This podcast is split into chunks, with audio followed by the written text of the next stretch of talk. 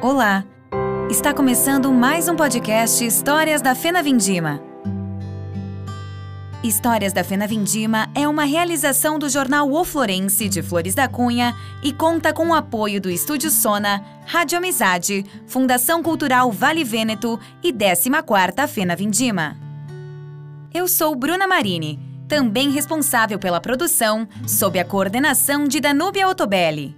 Histórias da Fena Vindima conta com o patrocínio de Olimóveis Urbanismo Construindo espaços para a sua vida. Grupo Andreaça Nosso maior patrimônio é você.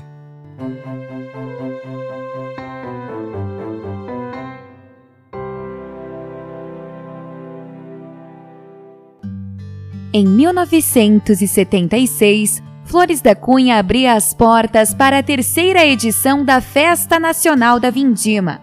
A atriz Maria Della Costa, famosa por atuar nos palcos do centro do país, desfilava pela recente rua calçada que levava ao Parque da Vindima.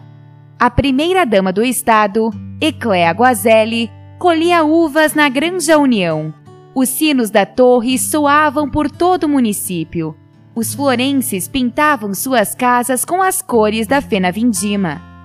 Agricultores recepcionavam os turistas. E vinho e uísque eram distribuídos gratuitamente num chalé construído no centro da cidade. A terceira Fena Vindima divulgava os produtos de Flores da Cunha e enaltecia o potencial turístico sob o olhar atento da comunidade.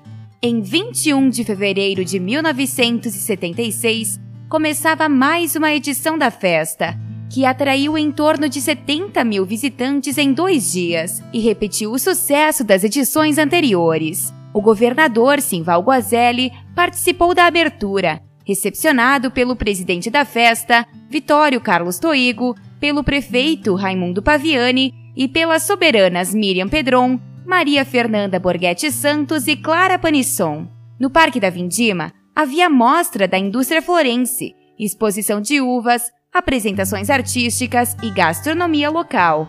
Como classificou o jornal Diário de Notícias, uma comemoração sem muita sofisticação, mas com muito calor humano, em que a população traz seus costumes e sua cultura para as ruas, permitindo que não haja apenas uma assistência dos visitantes, mas sim uma efetiva participação.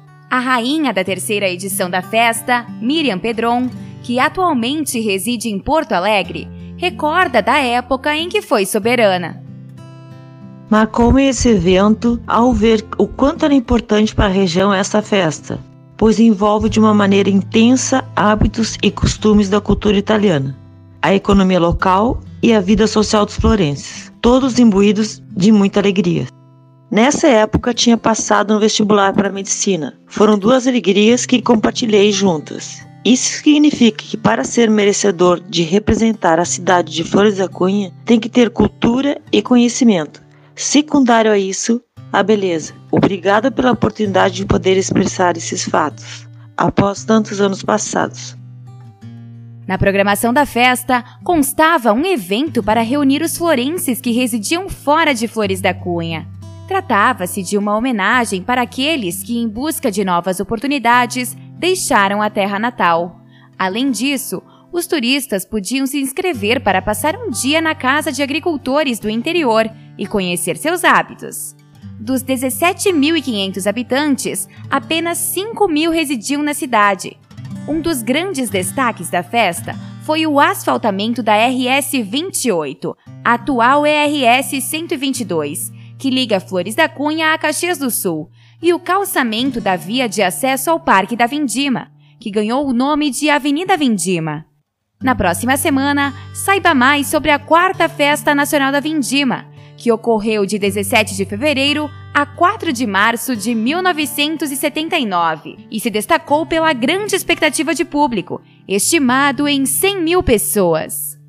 Histórias da Fena Vindima conta com o patrocínio de Olimóveis Urbanismo Construindo espaços para sua vida. Grupo Andreaça Nosso maior patrimônio é você.